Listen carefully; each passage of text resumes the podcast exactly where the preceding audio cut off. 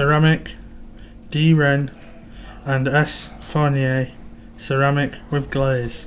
A round textured ceramic piece with a small round opening at the top that appears to have been pinched upwards.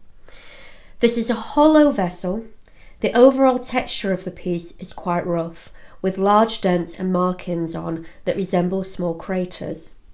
To touch this piece, it would feel like holding an unpolished rock or stone. Some of the marks are darker and look almost like burn marks.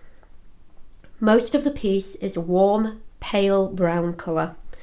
Finally, in contrast to the heavily textured areas, white glaze with smooth texture has been poured over part of the object from the top, leaving it to trickle towards the bottom.